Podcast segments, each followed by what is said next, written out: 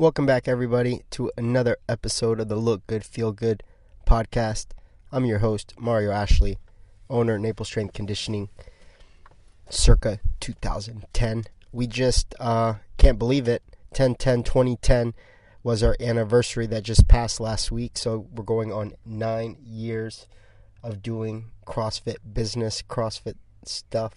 So super excited about that. I think it's uh, it's crazy to imagine. I never opened up a gym to you know think about these anniversaries or anything like that. I did it because I loved what I was doing and I felt like I had a skill set and a passion to share that with other people that were like-minded like me that had the same desires to to reach their fitness goals doing the method that we do. So uh, it's evolved drastically from our days in my sister's garage to what we now uh, do. Um, but it's that learning process that I've been able to uh, enjoy and go through. It hasn't been easy.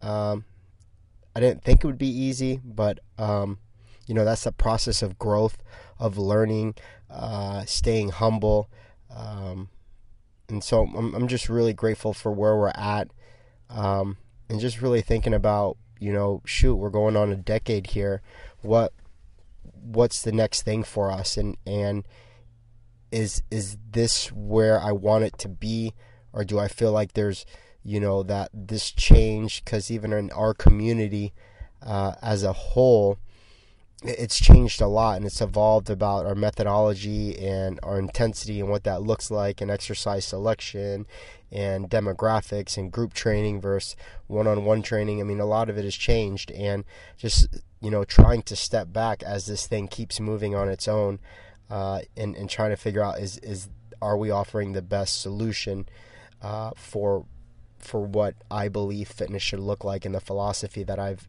that I've developed uh, this long. So, uh, that, but that's not what I want to talk about. One of the things uh, that I wanted to talk about today is as the CrossFit Open is upon us, we just finished 20.1 this past week. It was a doozy. It was a compilation of bar facing burpees and ground to overhead snatches or clean and jerks. Um, the cap was at 15 minutes, and a lot of people, a lot of people did not finish in the open. I think 70% of the people who completed the workout did not finish, according to the numbers, or something like that. It's pretty crazy. Um, is that what begins to happen in the open, especially with this online leaderboarding? There's this concept of of quantifying your performance and comparing your performance across the board. Uh, we call that leaderboarding. It's looking at how you did compared to everybody else in the world in your uh, in your demo, right? Gender, age, you know, division, these things we put together and it's it's quite similar to me reminds me of high school wrestling right there were rankings and these rankings would justify how especially as you moved into postseason uh, how you would uh, you know who you would compete against based on your rankings into tournaments moving into districts, regions, and state tournament. And that had a huge effect on who you wrestled, when you wrestled, and uh, your uh, your probability of making it to the finals. Well, in this case, um, it, it's your probability to make it out of the games, right? And for 99.9% of the people, that's statistic, statistically factual. 99.9% of the people will not make it to the games. So, but the idea is still the same, and that's the leaderboarding is this constant, uh, incessant look at how are you doing against everyone else in the world. And there's value there, absolutely. There's a lot of value there, especially when you're, you know, you're comparing your capacity against others before you do the workout right? This gives you an ability to see, you know, what is possible, how you should strategize. These things come into play. But there's also a negative side effect, and that is this incessant, like, you know, overthinking, right? I believe that there, uh, it is important to strategize, but it's um, you can also over strategize and hold yourself back just because what you think the limit is right? Uh, the famous infamous story of prefontaine uh, he was the first um, individual to uh, break the four minute mile but before him they thought it was impossible.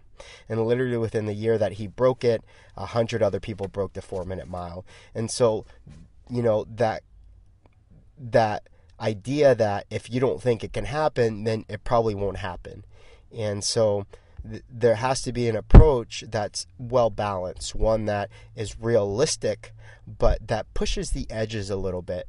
And I think leaderboarding can help you do that. But for most people, they don't have that skill set. Leaderboarding in itself is a skill set, and they don't have that skill set to look at those numbers at face value, detach them from emotion, right? Not like the negative consequence for a lot of amateurs is they compare their self worth to uh, who they are as a person by their actual performance. And that is the silliest thing in the world anybody can do because it's not why we do leaderboarding. Uh, that is not why we look at that. That's not the value of the leaderboard. And so for those individuals, uh, it affects them negatively week to week. It's a uh, you, you can tell by how they talk about it, how the, the fear comes out of their voice when they're talking about what they think they can or can't do based on uh, current performances. And as coaches, we have to nip that in the bud because that is not that is not the purpose of the leaderboard. And when you begin to teach them what it's for, then you can really have a productive conversation and really uh, help them utilize their leaderboard effectively.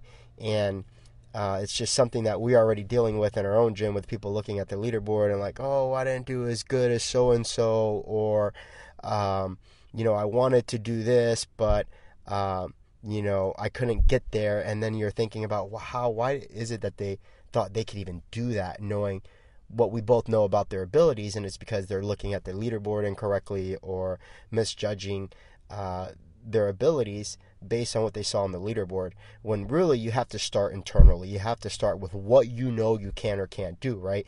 I say this all the time the open is not created to make you feel good and and great about yourself. It's been clear and evident every single time. The open is built to expose your weaknesses. It is not you know it is we are trying to find the best in the world and for the other 99% we want you you can join while you're in on this right? It's to expose weaknesses so they can find the cream de la creme bring those individuals to the crossfit games and and watch world class fitness at its best. For us 99% it's um, it's an opportunity to encourage competition. It's an opportunity to challenge individuals and their fears and work through that. But uh, one of the things that we have to start with individuals is to, you know, create that self awareness on a day to day. Like we're not, uh, the CrossFit Open is not the is not the time to teach self awareness. All we're doing is letting the CrossFit Open as another tool to show them their their abilities, right? But it's the day to day that we're teaching our athletes to develop self awareness, what they can or can't do, and how to work through those things, right? Like your limitation from a fitness capacity is a limitation to your overall physique and health. I'll say that again. Your limitation to your fitness capacity is a limitation to your physique and health, meaning that um, if all you do is strength training, that's all you do, we know that you are indirectly developing weaknesses and flaws. Maybe over the next few years, you end up tighter than you used to be. Your endurance is severely lacking. Well, those things have a dramatic effect on your health. Not conditioning yourself has a dramatic effect on your health. Uh, not uh, performing enough endurance work to uh, to not have to to not care enough about uh, you know being able to run three miles in a row guarantee uh, could probably predispose you to a heavier weight or a lackluster nutrition component because you don't really have to think about it. Vice versa, individuals who are high in endurance athletes who don't think a lot about strength are predisposing themselves to skeletal issues, joint issues, uh, bone density issues long term. And so we're trying to create this well balanced athlete through different modalities and training methods that, you know, we're not always going to get it right. And it's our job to say, hey, listen, we all have these weaknesses. Let's work through those things, knowing that they might not always become a, like the greatest thing that we're that we're meant to do. But we cannot have such a gap between the things we're really good at and the things we're really bad at. That gap is the limiting factor. And so what we're trying to do in our program is close that gap. And what the CrossFit does every single time is it exposes major gaps in somebody's training because we train we train to likeness, right? Like if you're a, a, common CrossFitter going three to four days a week and you are selective about the days that you show up based on the workouts, I can guarantee you're picking workouts that you know you're going to do good at. But it's those ones that you're highly selective about that you don't show up that is creating, constantly creating this gap between your fitness. And, you know, I always say that like giving individuals our workouts before they ever show up is a privilege. There's no, uh, there's no duty or obligation that I had to do that. It was cultural. It started as let's post these workouts every day, let our members know to pre plan ahead of time. But it turned into, hey, I'm going to start picking, choosing when I show up. You know, if individuals really knew what they needed, they they wouldn't pay us all this money to come train. Like that's our job is to to convince them that what we're putting together is exactly what they need. And um, I do that, and I still, uh, out of convenience, you know, give our athletes the workouts a week in advance because I want them to plan ahead. I want them to see the bigger picture on a seven day cycle and not like, you know, gyms do where they post it the night before, which is, I believe, irresponsible. And so, what we're trying to do is create a culture around that, like, no matter what it is, show up because this is what is best for you right now. There's no one perfect workout. There's no such thing. There's no one perfect seven day uh, training plan. But overall, from week to week, month to month, and year to year, is this providing enough exposure to your strengths and weaknesses that we raise the bar to everything? And that's what we're trying to do. Um, and the leaderboard uh, has its purpose, right? The leaderboard non open is you tracking your workouts. It's us putting uh, everybody's times on the whiteboard. That's a version of the leaderboard. It's not as exhaustive, it's not as quantitative. The uh, data set is much smaller. But it's still leaderboarding in its own right, and it's providing data sets of everyone's capacity, and you fall somewhere in between. And that's the importance of that, right? It's a realistic measure, especially when you get into your own demo. People your age and gender. These are what they're performing. This is what where I'm at. Where's that gap? Is this a strength or a weakness in comparison to that data set? And we can look at over and over and over again. And I just think it's an important conversation to have as you know gym owners and coaches about like what is the role of the leaderboard and how to I, how do I use that to the best of my ability versus you know there's so many you know memes running right now about you know 20.1 and how homegirl finishes in eight and a half minutes and you're like dude I didn't even freaking finish the workout with a 15 minute cap. Like what how does that make you feel right? And and really getting into those conversations because they're going to keep coming up, and you're going to keep dealing with fear and insecurity of why people don't do the open or why they're not doing competitions in house or um, or third party events because they just um, they're scared, right? They don't they, they don't understand that what that exposure is supposed to do, what that competitive environment is supposed to do, what the leaderboard is supposed to do at the end of the day, who takes first, second, and third.